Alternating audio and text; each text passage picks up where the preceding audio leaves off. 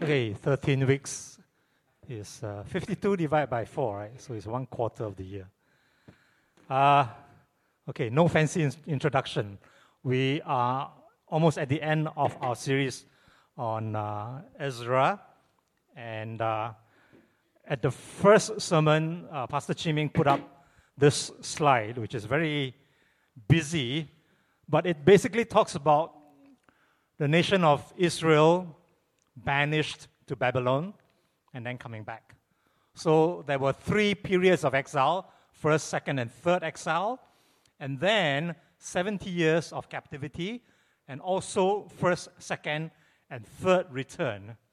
And uh, in the first return, it was to rebuild a house of worship. The second return is what we are talking about this morning. It is to rebuild the people of worship, to rebuild, to restore the worshippers. And then there was a third return, which we will talk about later in Nehemiah, about the walls of Jerusalem being rebuilt. Uh, and that'll be in April. So today we are on Ezra chapter 7 and 8. Okay, this is a test for you. Okay. I, I only want to highlight the yellow parts. Uh, even the yellow parts are, are going to be difficult. Um, and the yellow parts is where it repeatedly, six times in the two chapters, it talks about the hand of God. And, and that's why our title, The Hand of God. What does Ezra chapters 7 and 8 talk about the hand of God? Let me just go through it quickly. First of all, King Artaxerxes of Babylon granted everything that Ezra asked for. Ezra 7, verse 6, the king granted Ezra all that he asked, for the hand of the Lord his God was on Ezra. And then Ezra traveled that distance and arrived safely in Jerusalem. It was a four month journey um, by donkey or by walking, I guess, mostly walking. Ezra chapter 7, verse 9 For on the first day of the first month, he began to go up from Babylon, Babylonia, and on the first day of the fifth month, he came to Jerusalem. For the good hand of his God was on him. And Ezra chapter 8, verse 31 also talks about that journey. He said, Then we departed from the river Ahava on the 12th day of the first month to go to Jerusalem. The hand of our God was on us, and he delivered us from the hand of the enemy, from ambushes by the way. So that four months journey was a very dangerous journey, but the hand of God was on him. And then in a letter from the king, from, from King Artaxerxes, which is recorded for us now in the Bible, and this is a king who calls himself the King of Kings he decreed that Ezra can take anyone else he liked with him to Jerusalem. He can bring all the silver and the gold that the king himself has given. And he can also, on top of that, take free will offerings from the people. And Ezra had the freedom to spend the money as he liked, in accordance with the will of your God, Ezra. And if you need anything else, take it from the royal treasury. And on top of that, Ezra, you have tax free status. It's like our donations to uh, the CSC tax free. You can appoint judges and magistrates. In fact, you, you set up your own civil justice system. That was in Ezra chapter 7, verse 12 to, to 26. So he had this great favor from the king.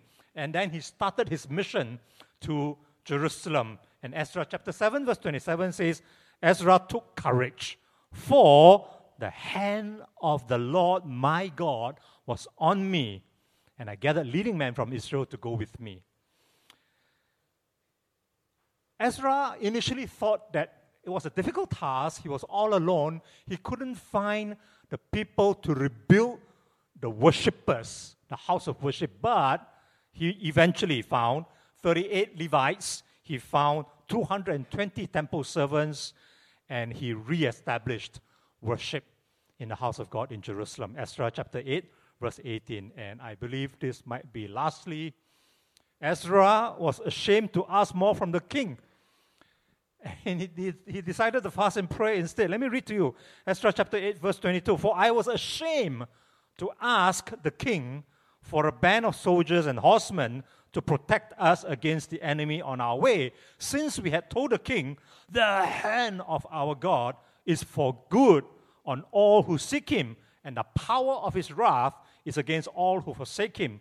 So we fasted and implored our God for this, and he listened to our entreaty. He was ashamed to ask for more because he was already so blessed. It's kind of like recently I read Canadian, some 500 Canadian doctors petitioned the government because they said that they were overpaid.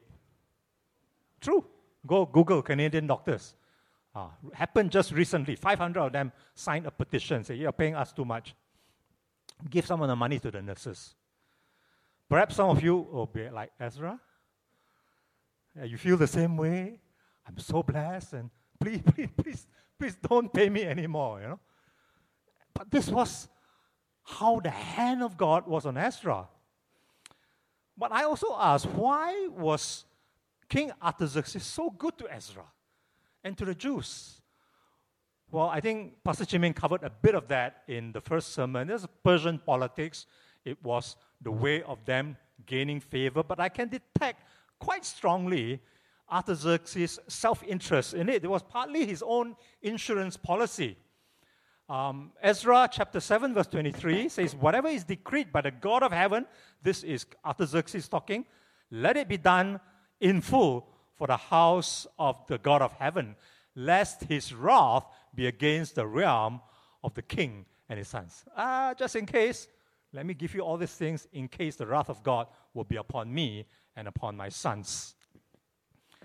And in Ezra chapter 7, verse 26, whoever will not obey the law of your God and the law of the king, obey the law of your God and obey my law, let judgment be strictly executed on him, whether for death or for banishment or for confiscation of his goods or for imprisonment. So he equated his laws to the law of God. And he called himself the King of Kings. I can give you this favor and I can remove this favor. Now, I'm not sure how much King Artaxerxes listened to God and how much God had moved him, but with the hindsight of some 2,500 years, we can now see clearly the hand of God upon Babylonia, upon Ezra and Nehemiah and the nation of Israel. The hand of God who made all things, including this megalom- megalomaniacal king's agenda to work for good for those who love him and for those who are called according to his purpose. It's a, a re uh, uh, uh, an anecdotal evidence of Romans chapter 8, verse 28, right? God works together for good to those who love him. But you have to ask why Ezra? I mean, there must be other people, other Jewish leaders, but why Ezra? And I believe the answer is found in verse 6. Ezra chapter 7, verse 6. This Ezra went up from Babylonia. He was a scribe skilled in the law of Moses that the Lord, the God of Israel, had given, and the king granted him all that he asked, for the hand of the Lord, his God, was on him. The king granted him favor because the hand of the Lord God was on him. Why was the hand of the Lord God on him? Because he was skilled in the law of Moses. In verse 10, in chapter 7, it says, For Ezra had set his heart to study the law of the Lord, to do it, and to teach his statutes and rules in Israel. The hand of God was on Ezra because the word of God was in Ezra. And it wasn't so much that King Artaxerxes chose Ezra. I believe it was God who chose Ezra. And it was God's agenda all along. And his agenda was that his people would be restored. A people who had lost sight of their eternal future and priorities. How did Haggai, the prophet, put it? They were a people who built paneled houses, but whose house of corporate worship was in ruins, abandoned for 18 years. It was a people who worked, who invested, but who harvested little, who wore trendy clothes but never felt warm, who earned wages but it leaked away like they have holes in their wallets. It sounds exactly like Jesus' assessment of a church, one of the seven churches in Laodicea, where Jesus says in Revelation chapter 3, verse 17, For you say, I am rich, I have prospered, and I need nothing, not realizing that you are wretched, pitiable, poor, blind, and naked. You know, just as Ezra saw much favor and success in all that he did because the hand of the Lord was on him, the people of Israel harvested little, had no warmth, they had money that leaked out of their wallets also because of the hand of the Lord was on them. And it took the word of God or a prophet of God like Haggai to show them how wretched they were. You know that in many parts of the scripture, this phrase is written that the hand of the Lord was against the people. The hand of the Lord was heavy upon some people. And every time that happens, it was because the people had become proud. Perhaps they live in nice houses, paneled houses. They planted, they invested, they had money, but there was only one outcome. 1 Peter chapter 5 verse 5, for God opposes the proud but gives grace to the humble. And Ezra himself could easily have fallen into this trap of pride because he seemed to have all the earthly successes and he had this earthly godfather in King Artaxerxes. And all Ezra had to do was hard think, hard think, and things succeed. 心想事成. Okay, in Cantonese, ah, uh, 心想事成 is a wish that you wish people during Chinese New Year. You just have to think about it and it works for you. But what did Ezra do instead? When everything was going so well for him, Ezra chapter 8 from verse 21 says, Then I proclaimed a fast there at the river Ahava, that we might humble ourselves before our God, to seek from him a safe journey for ourselves, our children, and all our goods. For I was ashamed to ask the king for a band of soldiers and horsemen to protect us against our enemies on our way, since we had told the king, The hand of our God is for good on all who seek him, and the, and the power of his wrath is against all who forsake him. So we fasted and implored our God for this, and he listened to our entreaty. It's so true, isn't it? 1 Peter chapter 5, verse 5, I mentioned. For God opposes the proud, but he gives grace to the humble.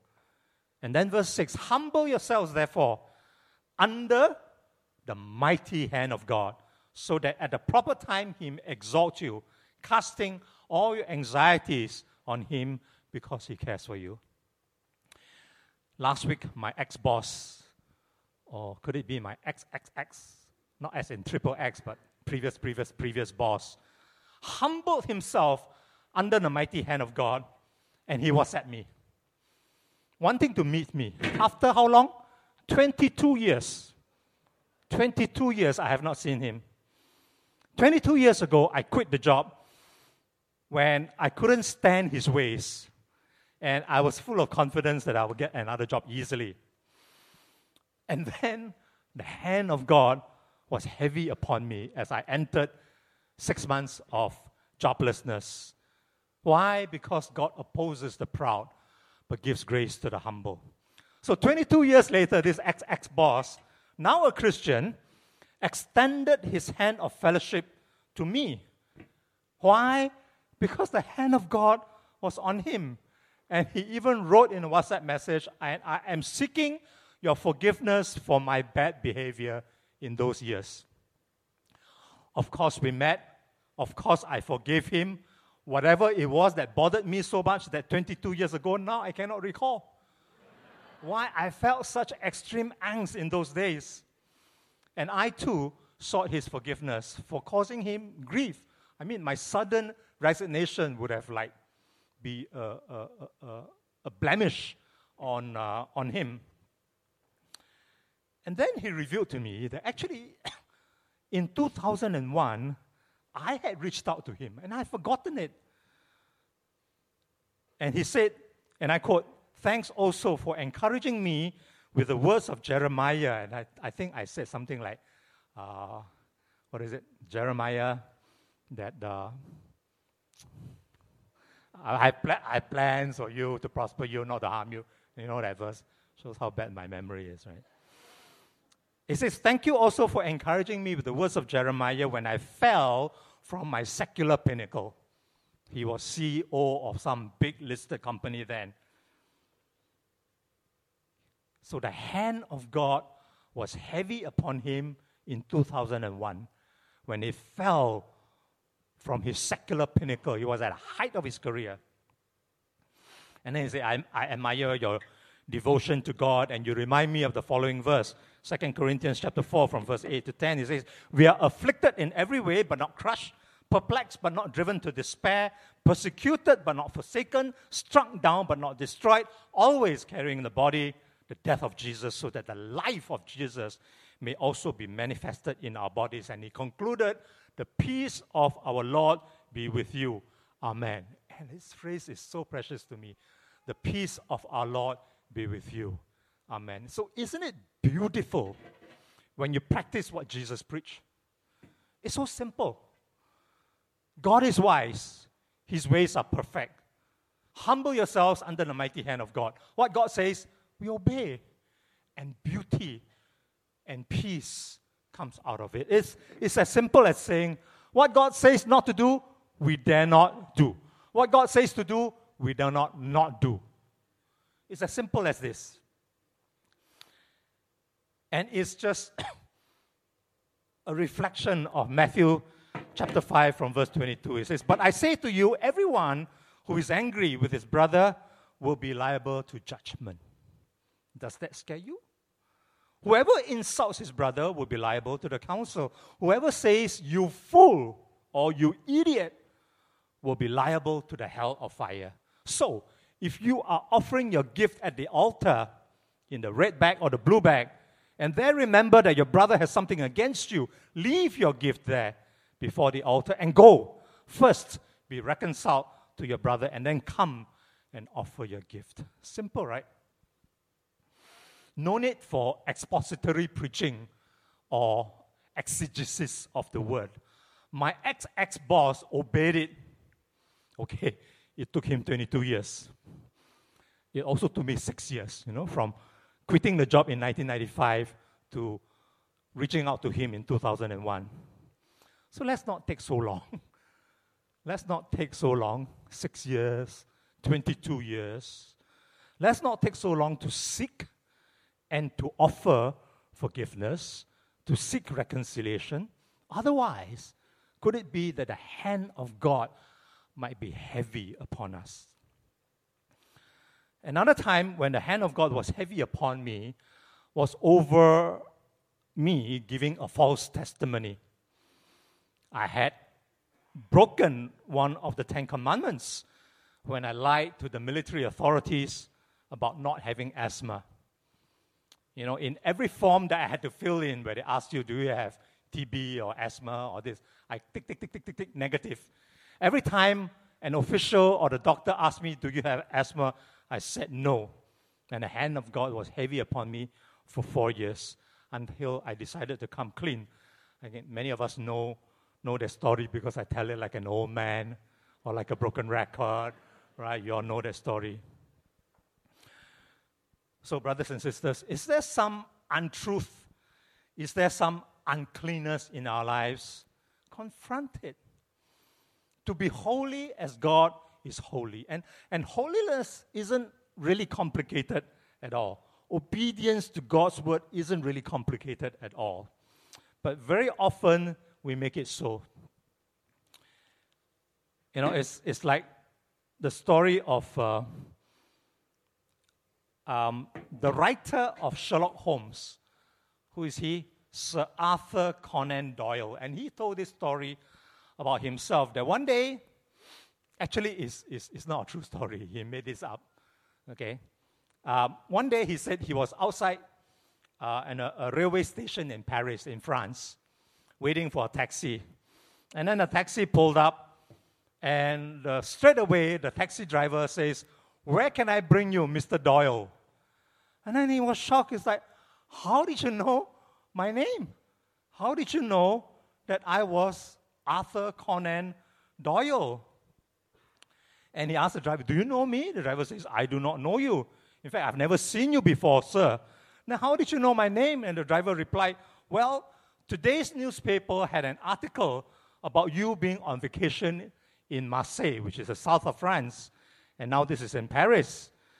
And this is the taxi stand that the people who come from Marseille uses.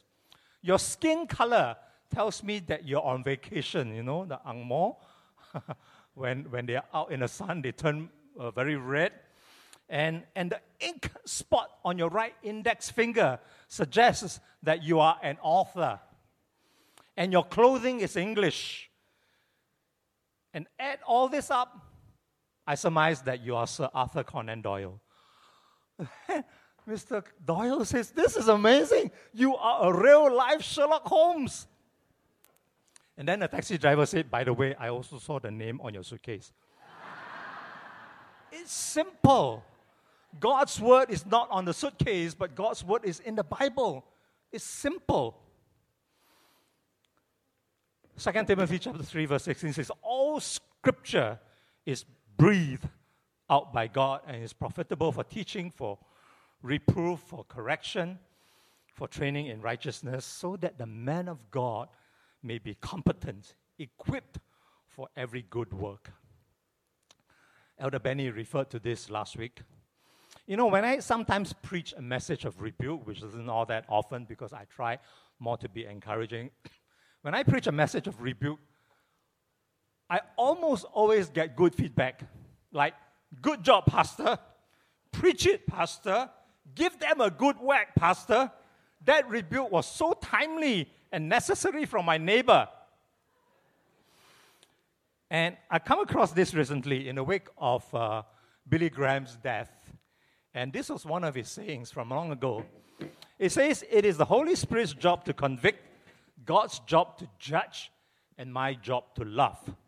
And some wise crack added, The problem is we want to do all three jobs. And isn't that true?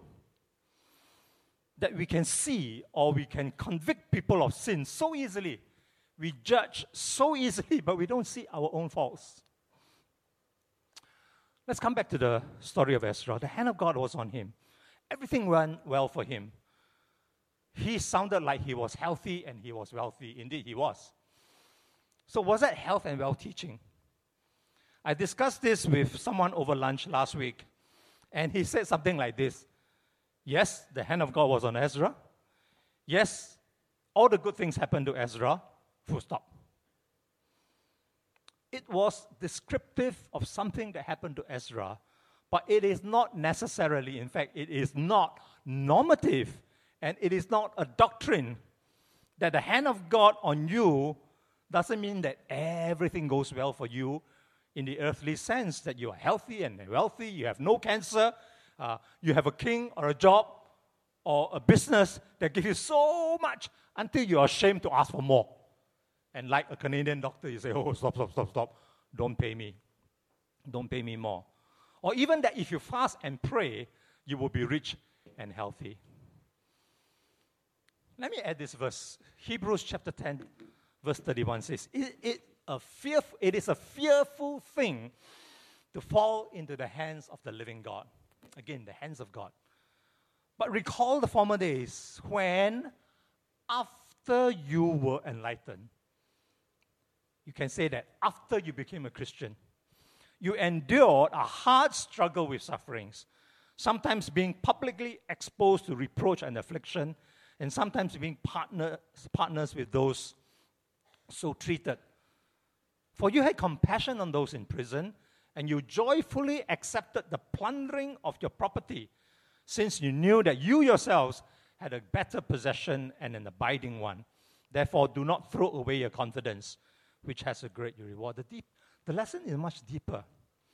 After enlightenment, after you have placed your faith in God, you had a hard struggle with sufferings, but continue to be confident of God. Don't throw it away, even if you had a hard struggle with suffering. And it may look like everything was hunky dory with, with Ezra, but that's only chapter 7 and 8. Go on, read beyond chapter 7 and 8, and next week we'll talk about that. In fact, it was so hard, so frustrating for Ezra that he was pulling out his hair, pulling out his beard in the next few chapters. And Pastor Jiming will have the joy of explaining the theology of pulling out your hair next week. But to me, the key verse for Ezra for me is really in chapter 7, verse 10, where Ezra has set his heart to study the Word of God, to study the law of God, to do it, and to teach it. The hand of God was on Ezra because the Word of God was in Ezra. You know, most people, many people like to study the Word of God, and we have no end of seminars in Singapore. In fact, this week is a, is a particularly heavy, one. all kinds of Christian conferences in Singapore and precepts and BSF and all that. But not so many people do the Word of God like Ezra, especially the simple parts concerning holiness, like simply obeying the commandments, confession, forgiveness, and lesser still, teach the Word, of, word or want to teach the Word of God. Many of us say, whoa, whoa, whoa, I'm not a teacher of the Word of God, but can I say that all of us are? teachers of the Word of God because we are on display. We are on display before an unbelieving world who will not read the Word of God but, but will observe those who do or don't do the Word of God. They read not the Word, but they read the worshiper. They see the works of those who study the Word. And like it or not, you are teaching the Word of God. Is the hand of God on you? To answer that question, we first have to ask another one Is the Word of God in you? Elder Benny gave a very good sermon, I thought, last Sunday about hiding the Word of God in our hearts. And, you know, I'm terrible at memorizing scripture, so I don't think it is about rote memory of the verses, but you remember better when you obey.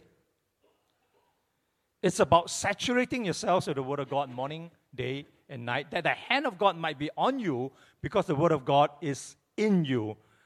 For Ezra has set his heart to study the law of the Lord and to do it and to teach it. Benny talked about internalizing the word of God. Here's another one in Psalm 119 from verse 98. Your commandment makes me wiser than my enemies, for it is ever with me. I have more understanding than all my teachers, for your testimonies are my meditation. I understand more than the aged, for I keep your precepts. I hold back my feet from every evil way in order to keep your word. I do not turn aside from your rules, for you have taught me. How sweet are your words to my taste, sweeter than honey to my mouth. Through your precepts I get understanding, therefore I hate every false way. Your word is a lamp to my feet and a light to my path. When you have the word of God in you, the hand of God will be on you and you will be wise. You will be more, you have more understanding than the aged. And, and can it be that people in the second service who are by and large younger will have more understanding than us here in the first service? It be if the word of God is in you. What kind of image do you have when you think about the hand of God? You know, when I think about this, I, I immediately you get an image like this. You know, the Michelangelo. Uh, this is painted on the Sistine Chapel in in Rome. Uh, the hand of God touching Adam, who is a fully formed Adam and not a baby Adam, right? Uh, what about the hand of God holding the whole world like this? But strangely enough, if you Google the hand of God, what do you get? You get this. You get Maradona in, uh, when is it? 19, 1986 World Cup against England, where he handball and he lied about it. And he was proud that he lied about it because the referee didn't see it. Just crazy, right? The hand of God is now referred to this. But when I think about hand of God, I think about this. Um, this is my younger son holding the hand of grandpa as a baby, and then I thought I'd take a picture. This was like last year, uh, trying to replicate uh, that.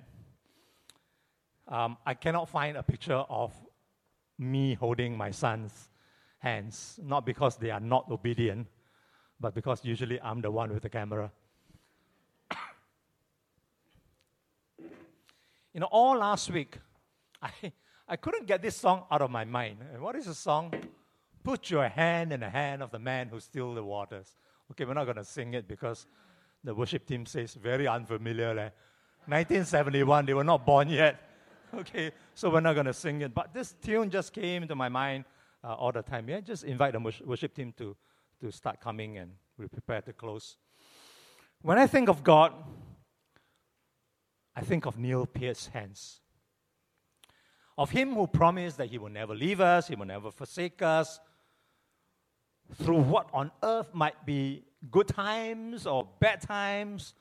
I think of Moses' last words, which are captured here in Deuteronomy 33, verse 22. The eternal God is your dwelling place, and underneath are the everlasting arms. I think of the phrase, safe in the arms of Jesus. And then I Google, because I hear this, I use this so often, but I didn't know that it came from a hymn writer. Fanny Crosby. Uh, I'm almost 60 now, now I find out. So it's like, 活到老学到老, right? You keep learning and learning. That this safe in the arms of Jesus were from a hymn written long, long time ago. You know, we think of all those sweet and maybe even sentimental images of the hand of God carrying us, supporting us, and not incorrect, it's just incomplete. Why don't we look at our hands? our hands? Are they hands of obedience? Holy human hands placed in a hand. Ezra, God's agenda was to restore a people. How do you restore a people? You restore them back to obedience to the word. We study the word of God, we do the word of God, we teach or we demonstrate the word. How?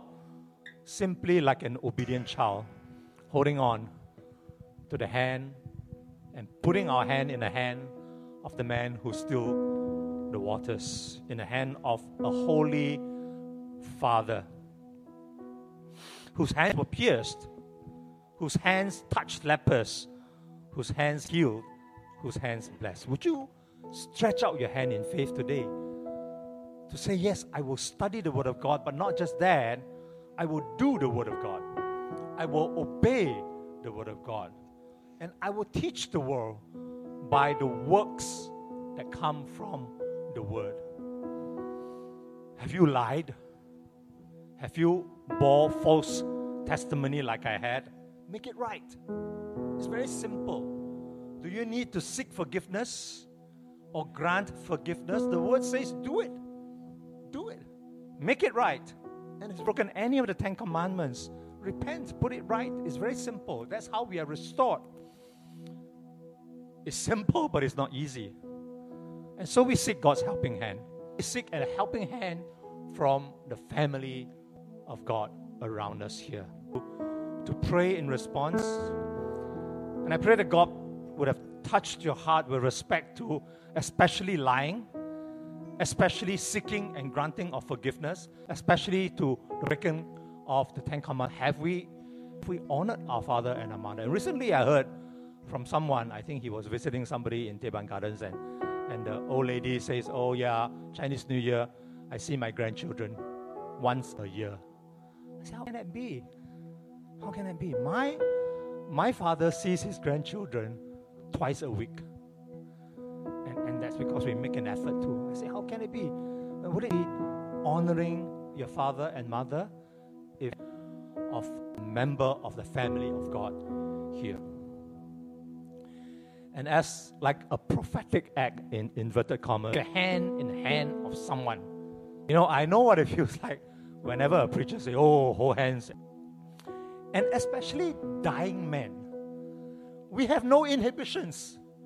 It's like, really, it's like, oh, when I visit, and then we say, oh, let's pray together. And immediately they will stretch out their hands and hold my hands to pray. We have no inhibitions. We are dying. And we pray. We pray for God's healing. We pray for God's comfort. If you want to hold your own hands in prayer, also can. You don't like people to hold your hands? Never mind. Just hold your hands. And imagine you're holding God's hands. And we pray. Sing song together. Would, would you let someone pray with you? But for the guys here, I have one concession. You don't like the whole hand, your own hands? We do a bro handshake, I learned. Bro handshake. Okay, you don't have those muscles, never mind. But like that one, okay. Like we do this. Okay. I can come pray with you and we do a bro handshake and we pray. We hold someone's hands as we hold the hand of God. So find strength we pray, we find strength in God to study the Word, to do His Word, to do His will. And naturally, we are teaching someone. Also, a prayer of study the Word to do His will no matter what. Trust in God's wisdom that He is wise. You follow Him, you can't go wrong. So, why don't we stand?